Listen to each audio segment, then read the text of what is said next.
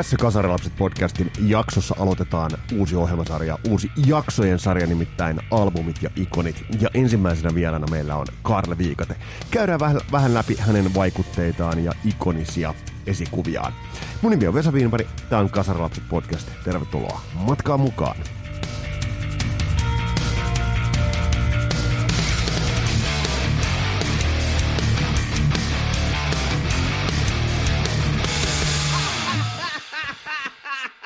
Te tiedätte sen väsyneen lame ass puheen aloitustavan. Sulla on tarkoitus pitää puhe jostain tietystä aiheesta, spesifistä aiheesta, niin mitä sä teet? Sä mietit sellaista alkukikkaa, ja sehän lähtee jotakuinkin näin. Suomen sanakirja määrittää tämän bla bla bla.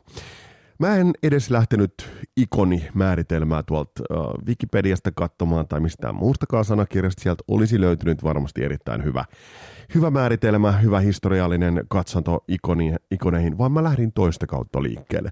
Mä kaivon esille mm, Beatlesin Sgt. Pepperin kannen, koska toi kansi on jo sinällään muodostunut ikoniseksi levyn kanneksi. Mutta toi levyn kanssa sisältää lukusan, lukusan kattauksen myös hahmoja, jotka ovat tulleet eri syistä tai erilaisista, niin, erilaisista tapahtumakäänteistä johtuen tulleet ikoniseksi. Jos nyt ajatellaan, ajatellaan sitä, että, että mikä tuollaisessa popkuvastossa tekee jostain hahmosta ikonin, niin, niin sehän ei ole ihan yksilitteinen. Et näitä syitä, syitä on niin kuin erittäin, erittäin monia.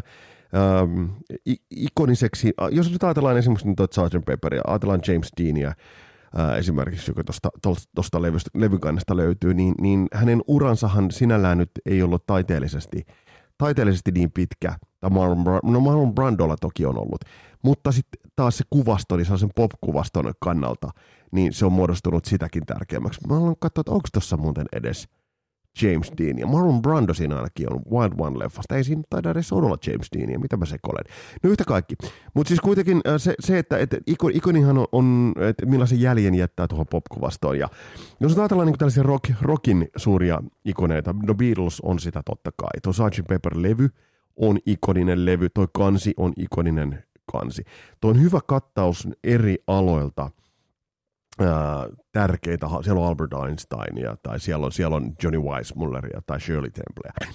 Eli nämä on ikonisia kuvastoltaan ja millaisen vaikutelman ovat jättäneet. Mutta jos mennään niin tähän rock-kuvastoon, niin jo mainittu The Beatles. Elvishän on, Elvishän on ikoninen. Elvishän on niin tavallaan, ja mä käsitän niin rockissa, että se on niin puoliksi logo, se on puoliksi ää, artisti. Elvis totta kai. Mennään eteenpäin, ajatellaan rollareita. Ehkä rollarit ei niinkään. Rollareiden se huulilogohan on semmoinen, niin kuin, sehän on logo, mutta sitten taas joku Mick Jagger on ikoninen. Keith Richards, Keith, jos joku on, on, on ikoninen maineeltaan. Keithistä me päästään aika niin kuin luontevasti mm, toisen genren hahmoon lemmyyn. Musiikillisesti Motorhead ei ole niin merkityksellinen. Lemmyn merkityksellisyys tulee ihan jostain, jostain muualta, ja sitä vähän Karl Viikatteenkin kanssa puidaan. Freddie Mercury, ehdottomasti ikoninen, ehdottomasti ähm, sekä taiteellisesti että, että kuvastoltaan.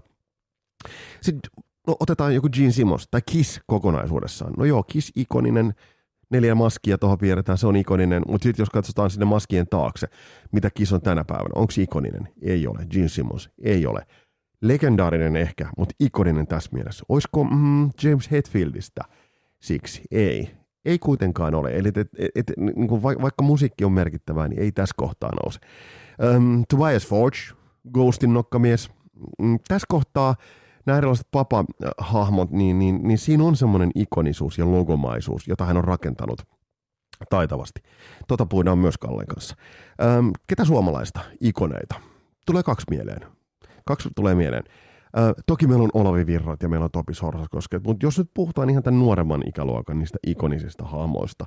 Ville Valo. Ville Valossa olisi ollut aineesta ihan niin kuin merkittävämmäksi ja isommaksi ikoniksikin. On vieläkin. Kaverihan on nuori herra Jumala. Ja Aleksi Laiho.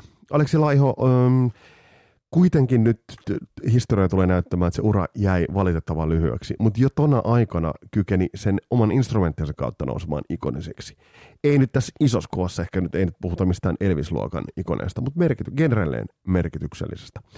Mutta tässä Albumit ja Ikonit sarjassa on tarkoitus aina silloin tällöin ottaa tuttuja hahmoja ja käydä läpi heidän keskeisiä vaikutteitaan keskeisiä äh, levyjään, keskeisiä sellaisia elementtejä, jotka ovat olleet vaikuttamassa heidän uraansa, elämäänsä ja oikeastaan ennen kaikkea elämäänsä. Ja tässä ensimmäisessä jaksossa äh, meillä on vieraana Karl Viikata. Mä tapasin Karlen Lahdessa Santa Fe ravintolassa istuttiin hyväksi toviksi alas ja puhuttiin nimenomaan ikoneista. Ja ihan ensi alkuun mä sanoin Karlelle, että listaappa tohon sun top 5 eeppisimmät ja ikonisimmat albumisi.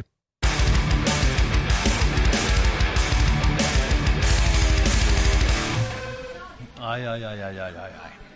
Jos viisi pinoa, niin se olisi helppoa, mutta tota, viisi.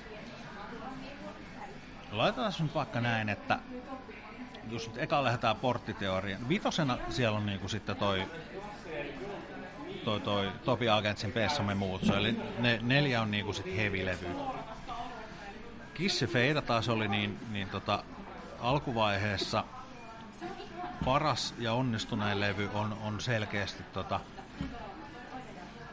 Motorhead, No Sleep Till Hammersmith. Se on, aika, se on brutaali, se on aika silottelematon. Onko semmoinen niin dokumenttien dokumentti? Se on dokumentti, mutta siellä on myös niinku kauniita, haikeita niinku linjoja, laululinjoja. Joku Iron Horse Born to Lose, niin sehän on niinku hieno, haikea ylis, ylistyslaulu maantiellä kurvaaville tyypeille. Kyllä No Sleep Till Hammersmith on, niinku, se on selkeä ykkönen. Öö, nyt otetaan aika tiivis niin kuin ajanjaksollinen paketti, milloin tämä porttiteoria on tapahtunut. Kakkosena DRI, Dirty Rotten Imbeciles, niin Dealing with It levy hardcoren ja hevin ja HC, eli hardcoren niin kuin erittäin onnistunut yhdistelmä. Niin tota, en tiedä miksi hurahdin siihen. Niillä oli ehkä varmaan myös yksi, mikä vaikutti, niin H&Pltä sai aikoinaan tilattua paljon niiden tota, merchandisea ja säästin rahaa ja sitten tuli ostettua teepaitoja. Oliko siinä semmoinen, semmoinen jännä logo, semmoinen, missä on semmoinen hahmo, just toi? Juokseva en... ukko. Juokseva ukko, Running Man. Joo, se on nimenomaan DRI-hässäkkä niin kuin pa- parhaimmillaan. Se on, se on niin kuin kakkonen. Sitten seuraava, mikä oikeasti niin kuin avasi mulle ehkä tärkeimmän musatyylin, mikä edelleen tuntuu olevan itselle tärkeä, eli death metalin portit, niin, niin, niin floridalaisen death yhtyön kakkoslevy Leprosi. Ja nämä on siis niin kuin, nämä on Kouvolan musiikkifatserista kaikki 80-luvun lopulla hommattuja levyjä. Niin tota, Deathin Leprosi oli silleen, että nyt, nyt tapahtuu jotain, mistä minä en edes ymmärrä, mutta tämä on tämä niinku puristaa minut mukaansa. Muistatko sitä fiilistä? Mä muistan vaan niitä, kun ensimmäistä kertaa sai kuulla Metallica Fight Fire with Firein. Ja se oli itse asiassa joku rock radio, tämmönen heavy teemaviikko. Ja mä muistan vaan, että eihän jumalauta näin rankkaa voi olla.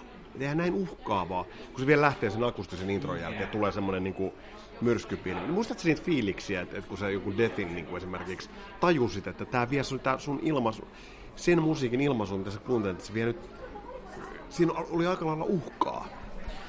Joo, mulla tulee nytkin kylmät väreet, kun, me, kun, kun sitä aattelee sit tilannetta. Me on niin kun, se LP pyörii siinä kuuntelulevarissa ja mulla on niin kuin kuppi kuulokkeet päässä ja sitten kun lähtee se Leprosi nimikappaleen niin kuin alkuriffi ja sitten Evil Chuk vetäsee sinne heleän niin kuin a- alkumörähdyksensä.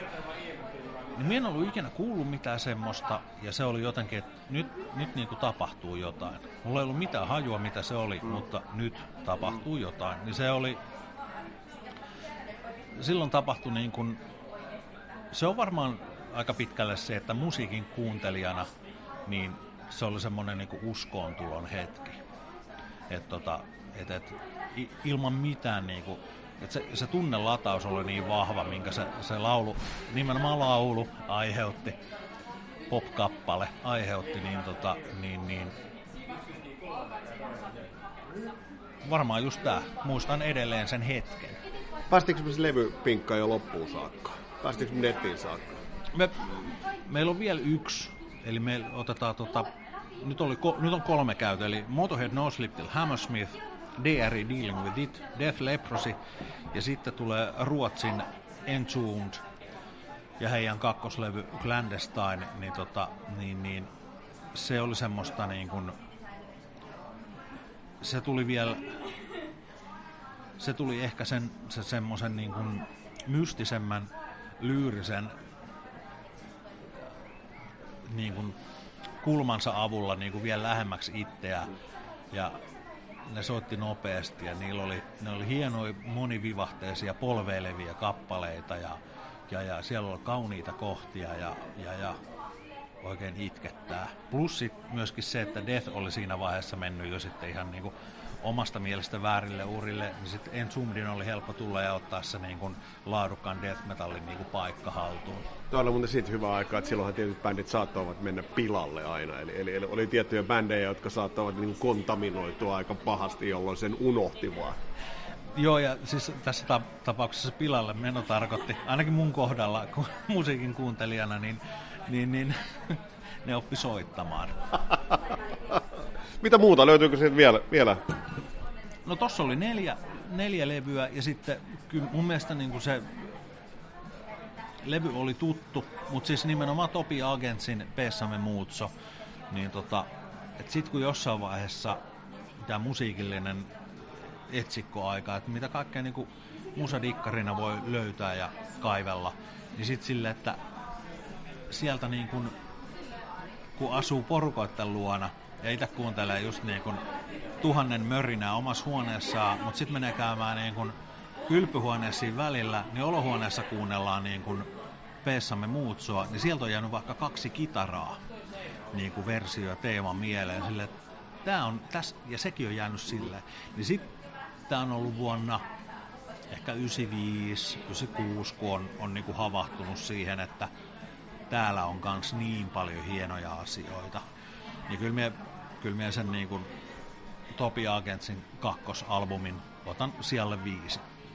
Eikö niin, käsitinkö, tai muistatko oikein, että sä pääsit myös tekemään jonkin verran yhteistyötä Topi Sarsakosken kanssa? Onko mulla ihan, ihan, sainko valheellista vinkkiä, ulkoistan heti tämän vinkin, mutta muistako oikein? No siis Viikatteella on ollut etuoikeus olla tota, levytetty Topin kanssa. Siis Topi on laulanut Topi on ollut me, meidän niinku yhdelle Hautajassydän nimisen kappaleen niinku solistina. Se on niinku viikate biisi ja Topi tuli laula esittämään sen ja me ollaan, että tämmöinen on julkaistu. Et siinä kannessa lukee, että viikate solistina on Topi Sorsakoski. Miltä se tuntuu? No se, se, on, se on ihan yhtä käsittämätön keissi, kun on, on, on niin kuin oli pari vuotta aikaisemmin, mulla on ollut sille, että Helsingin jaahallissa katon kameraa ja näytän Lemmyn kanssa kameralle keskisormeen. Niin nämä on näitä juttuja, että silleen, että aha, emme ole ajatellut, että aikoinaan on dikkailu jotain niin kuin yli kaiken ja ajatellut, että tällä musiikilla ja näillä albumeilla pitäisi saada niin kuin maailman rauha ja Nobelin rauhanpalkinnot ja kaikki, niin yhtäkkiä sit onkin niin kuin, on vaikea asennoitua, että yhtäkkiä he onkin kollegoita. Oliko heillä muuten sellainen suhtautuminen? Tuntuuko siltä, että, että tavallaan Lemmy esimerkiksi, niin siinä oli se kollegiaalisuus, tai tavallaan miten, miten esimerkiksi siinä hetkessä koit, kun esimerkiksi Lemmyn kanssa olit siinä niin kuin samassa, samassa tilassa? Joo, vein, annoin hälle ton, ton, ton Surut pois ja kukka rintaan levy, jossa on meidän versio tuosta Iron, Horse Born to Lose, suomenkielinen. Niin sitten nimenomaan että Lemmy kysyi, että mitä tämä niinku rauta-airot tarkoittaa. Ja sitten me olin silleen, että Iron Ores. Ja sitten se alkoi niinku tätä onomatopoetiikkaa. Sille, hei, se, siinähän on kaikkea sama. Sitten periaatteessa alettiin puhumaan niinku laululyriikasta. Ja sitten silleen, että yritettäisiin nyt suhtautua jotenkin asiallisesti, kun siinä vaiheessa, niin minä olin 33 vuotta silloin niin oikeasti siinä oli Kalle 13 vuotta. Niin yritettäisiin nyt, se, se on tolkuton ristiriita. Lemmystä on puhuttu paljon ja, ja, ja Lemmystähän on tullut niin symboli monelle asialle, mutta Möterhärin koko musiikillinen ilmaisu, koko oikeastaan Lemmyn niin musiikillinen ura, kaikki ne nyansseineen, kaikki ne niin kuin käänteinen inhimillisyyksineen. Mitä, mitä sä sanot Lemmystä? Se on varmaan tota, se Lemmyn toiminta, niin, niin, niin pelkkä Motorheadin niin kuin se musiikillinen ulosanti on ehkä aika kapeeta, mutta mun Lemmyssä oleellista on, on tota, se, että niin sanotusti bootsit jalassa niin kuin sinne ihan niin kuin mm. maalisuoran päätyy. Nehän ei olekaan hyvät juoksukengät, mutta tota, ne on tyylikkäät. Mutta kyllä niilläkin voi juosta. Muistan lukiossa hypättiin pituutta, bootsit jalassa ja stretchifarkut jalassa. Kyllä niin pystyy. Pystyy, pystyy ja niin, niin pitää tehdäkin. Niin mun, mun mielestä se niin kuin ehkä oleellisin malliesimerkki on se, että ni, nimenomaan pan, panos lanteilla ihan niin kuin kalkkiviivoille. Et, vähän toi, tässä on ollut niin kuin kavereiden kanssa puhetta, että, että juuri tämä, että onko rock, rockmusa on jotenkin niin kuin vähän hi, hiipunut ja kaikkea. Niin sitten taas tullut, tä, sit tullut vaan jotenkin tämmöinen näin, että tota, et periaatteessa jos tätä hommaa niin kun meinaa tehdä tappiin saakka, niin ei sillä ole mitään väliä, että onko se joskus hiipunut, koska elämässä on suhdanteita. Mm. Ja sitten sit, sit jossain vaiheessa pystyy ottamaan, niin kuin, että me tehdään vaan levyjä ja sillä siistiä. Ja sitten jossain vaiheessa ihmiset tykkää niistä enemmän, jossain vaiheessa se kuunteleva yleisö on ehkä vähän pienempää. Mutta tota, et siinä mielessä tuo Kilmisterin toiminta, niin kuin, se oli just semmoista, mikä on mun mielestä aika loogista ja ainakin tällä hetkellä niin ei mulla ole kapasiteettia enää lähteä tekemään mitään Waldorfin salaattia tonne keittiöihin. Tai ainakin pitää lukea reseptit aika tarkkaa, mikä on sekin haaste, koska tota, silmät menee niin huonoksi, että tota, ei tähän reseptiäkään nähdä. No siinä mielessä tämä musahomma on aika kivaa. Karli Viikata, ketä muita ikoneita, sellaisia persoonia, ihmisiä, ihan miltä saralta tahansa, ei tarvitse välttämättä olla musiikin saralta tai näin, ketä, ketä on sellaisia, ketkä ovat sulle niin kuin sellaisia, ketä sä katsot, oot, oot elämässä katsonut johtotähtinä tai, tai jollain tavalla sellaisina, että niissä on jotain sellaista, että mitä miettii, että mitä tuossa on taustalla? Se on varmaan, musapuolella varmaan Kilmister, sitten Esa Pulliainen ja sitten tota, just aikoina Entsumdissa rumpuja soittanut ja sitten min Hellacoptersissa kitaraa soittanut ja laulanut Nicky Andersson, joka omasta mielestä pystyy niin tekee mun kirjoissa maailman parhaat biisit. Ehkä nyt 2010-luvulla on tullut toi taas ruotsalainen, mikä niitä riivaa, mm. niin tota, Tobias Forgen johtaman ghost yhtye joka se, se, se, tällä hetkellä tekee mun mielestä jotenkin maailman parhaat viisit. Plus, että siellä se niin kun, tapa tehdä musaa, niin itse pystyy allekirjoittamaan sen, että poimii joka ainoasta niin kuin, genrestä, mistä itse dikkaa, niin sieltä parhaat palat. Oletko tietämättäsi tai tietoisesti tehnyt vähän ikään kuin samaa, jos nyt ajatellaan, ajatellaan tätä ennen kuin mennään Tobias Forgen ärsyttävyyteen kaikessa loistavuudessa, mutta viikatteessa kuitenkin ehkä vähän samat. Eikö teilläkin kuitenkin se on rakentunut eri, eri genreen onnistuneista osista? On, on. Nimenomaan just se, että et, sit kun on huomannut vielä tämän, että et musavideoihin sit pystyy upottaa kaikki niin kuin dikkailuja mm. tuolta niin kuin elokuva niin, niin. TV-sarjapuolelta ja ka- kaikki nämä, niin, niin, niin se, sama, tapa, sama tapa tehdä niin kuin musaa tai niin kuin periaatteessa sitä itse rakastamaansa juttua. Meillä on ollut vaan niin kuin, tai meiltä on uupunut agentuuri, joka vie meidät mm. niin kuin maailman kovemmaksi bändiksi. Vielä ehtii. Totta kai ehtii. Mutta yhtä kaikki se on mun mielestä mahtavaa, että Ghost on tehnyt tämän, tämän, tämän keissin.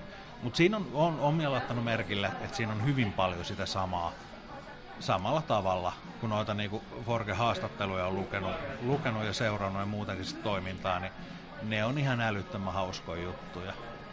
Ja eikö, eikö vittu ole ärsyttävä kaikessa, niin kuin siis Brilliantissa pop neroudessa, prequel-levyä, esimerkiksi ajatellaan, että et, et, ne melodiat ja, ja sävyt, joita yhdistelee, tai, tai yhteen biisissä tuuttaa yhtäkkiä fonisoolo, vittu fonisoolo. Niin, niin siis Eikö se ole vähän sellaista, että sitten kuuntelee ja tuntee itsensä aika pieneksi mieheksi? Että voi vittu, että eipä itäälle nyt te- tehdä tuollaista niinku samanlaista. Saat ajatuksesta kiinni. Joo, Joo ju- juurikin näin.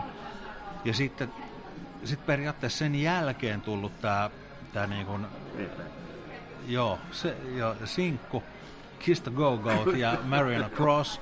Niin sitten tämä, että miten niin kuin Forge pitää hommasta kiinni, että se antoi haastattelun, kun oli tullut tämä Sinkun julkaisu.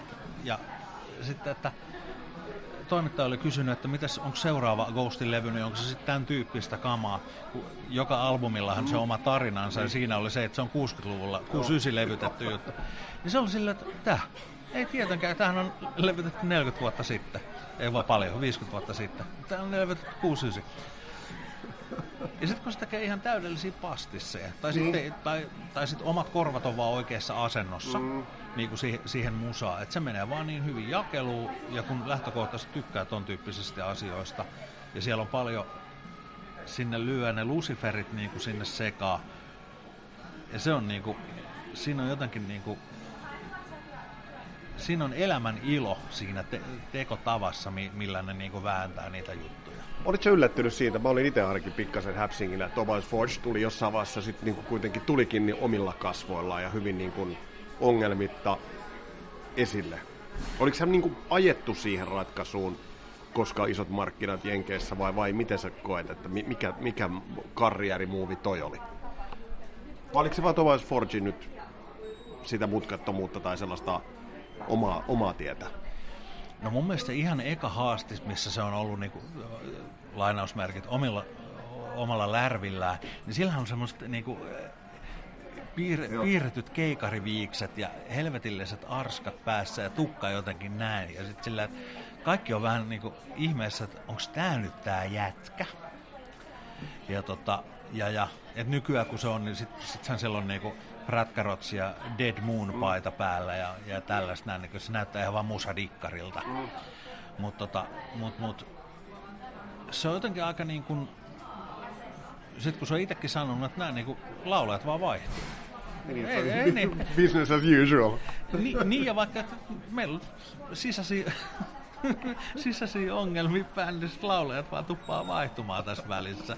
Ja, tota, ja, ja ihan mahtava. Plus sit nyt tämä, että kun Ruotsin telkkarissa oli se, että kun se veti, tämä Hellacopters soitti, ja oli muuten se Hellacoptersin versi, versio tuosta All Along the Watchtowerista oli kans ihan mahtava.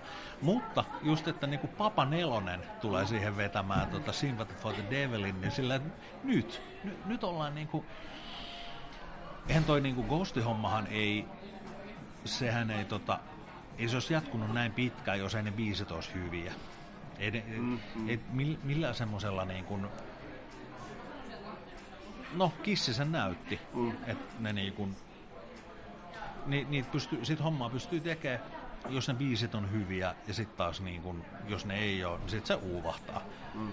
Niin, tota, niin, niin että oleellista on tuossa Ghosti-hommassa on just se, että, että niin kyllä me niin kuin, nyt vielä palataan tähän niin keissiin, niin Forge on varmaan niin kuin viimeisin semmoinen niin kuin todella kovan luokan tyyppi, jota katsoo, katsoo ylöspäin.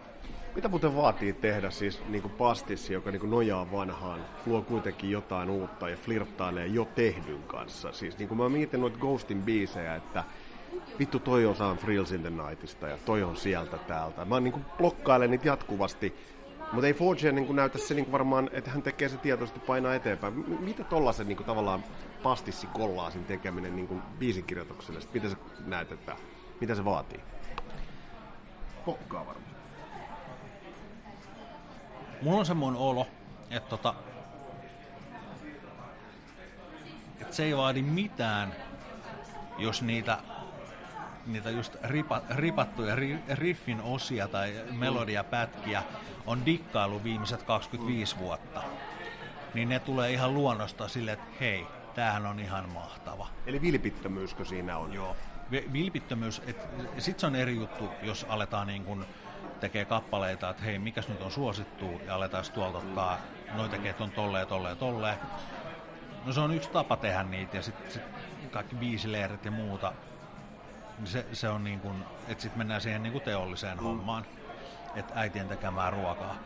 Mutta tota, mut, mut, jotenkin tuntuu, että tossa keississä, että, että jos jotain homma on dikkailu sen niin kuin 25-30 vuotta, vuosikymmeniä kuitenkin, ihan sama kuinka paljon, ja se on jotenkin itselleen tai sille tekijälle niin itsestään selvää, mm. niin sit se on jotenkin tosi easy, niin kuin vaan hei, tohon niin kuin saa laitat. Kyllä me, minä nauranut, edelleen naurattaa, että tota, onks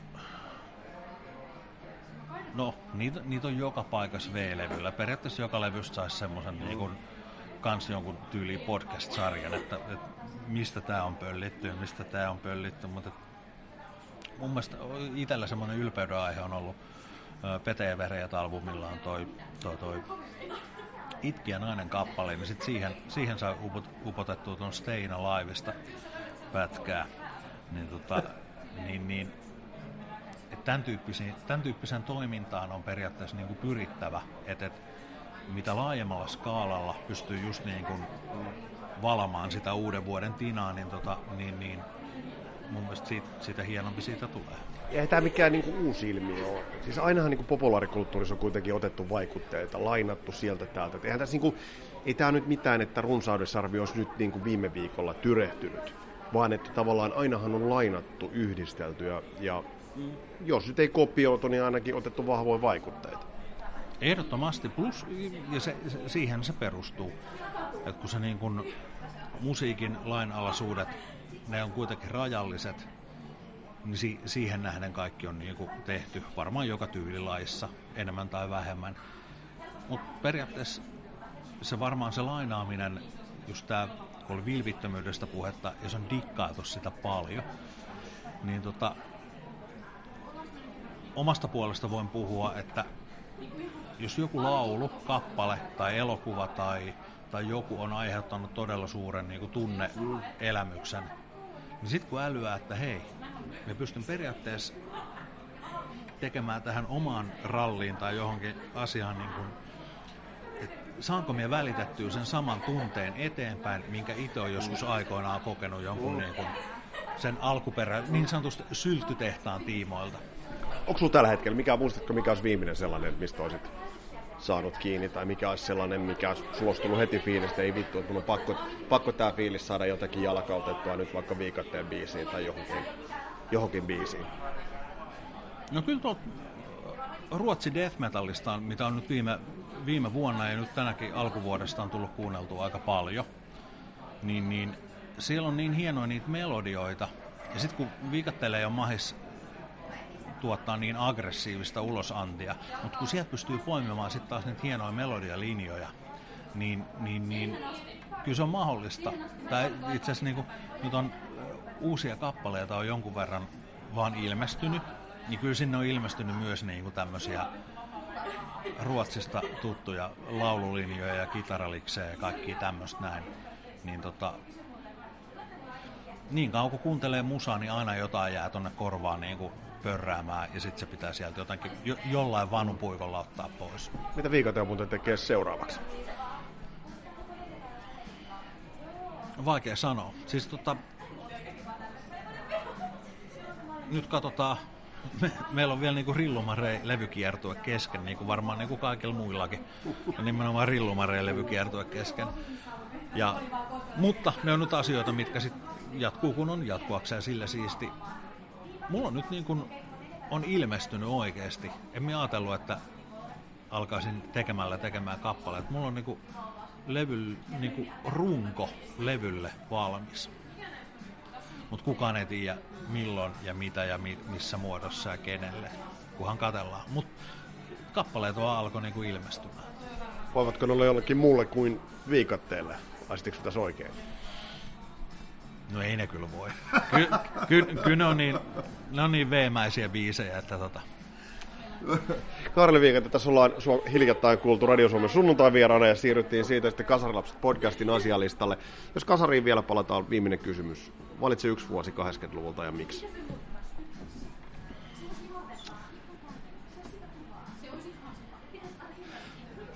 Tuo 1987. Mä otin vähän perustelua.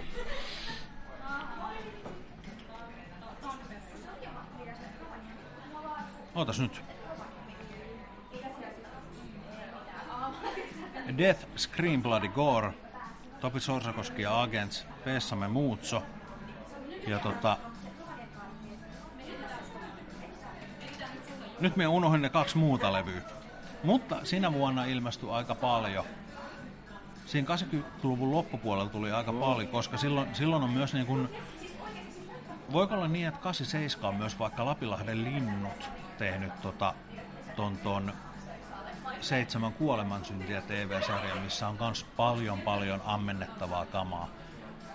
Ja samana vuonna ilmestyi myös Def Leppardin Hysteria. Tohon mä en nyt ota kantaa. Vai et kommentoi mitään tuohon? No ei se mitään, mä kommentoin senkin edeltä, edestä äh, Def Leppardin hysterialevyä. Mutta kiitos Kaarelle vierailusta, oli kiva haastella. Ja Kaarella kuullaan myös sitten Radio Suomen sunnuntai vieraana. Siellä puhutaan ihan muista jutuista, puhutaan vähän musan löytämisestä ja muista. Eli tämä on vähän semmoinen bonus piiloraita teille kaikille. On tulossa hienoja jaksoja, tulossa muun muassa Aerosmithista tarinaa. Ja se onkin tarina, jossa on monia käänteitä, monia merkityksellisyyksiä ja kyseessähän on huikea bändi. Tämä oli Kasarilapset podcast tällä kertaa. Mun nimi on Vesa Wienberg. Palataan astialle. Moro!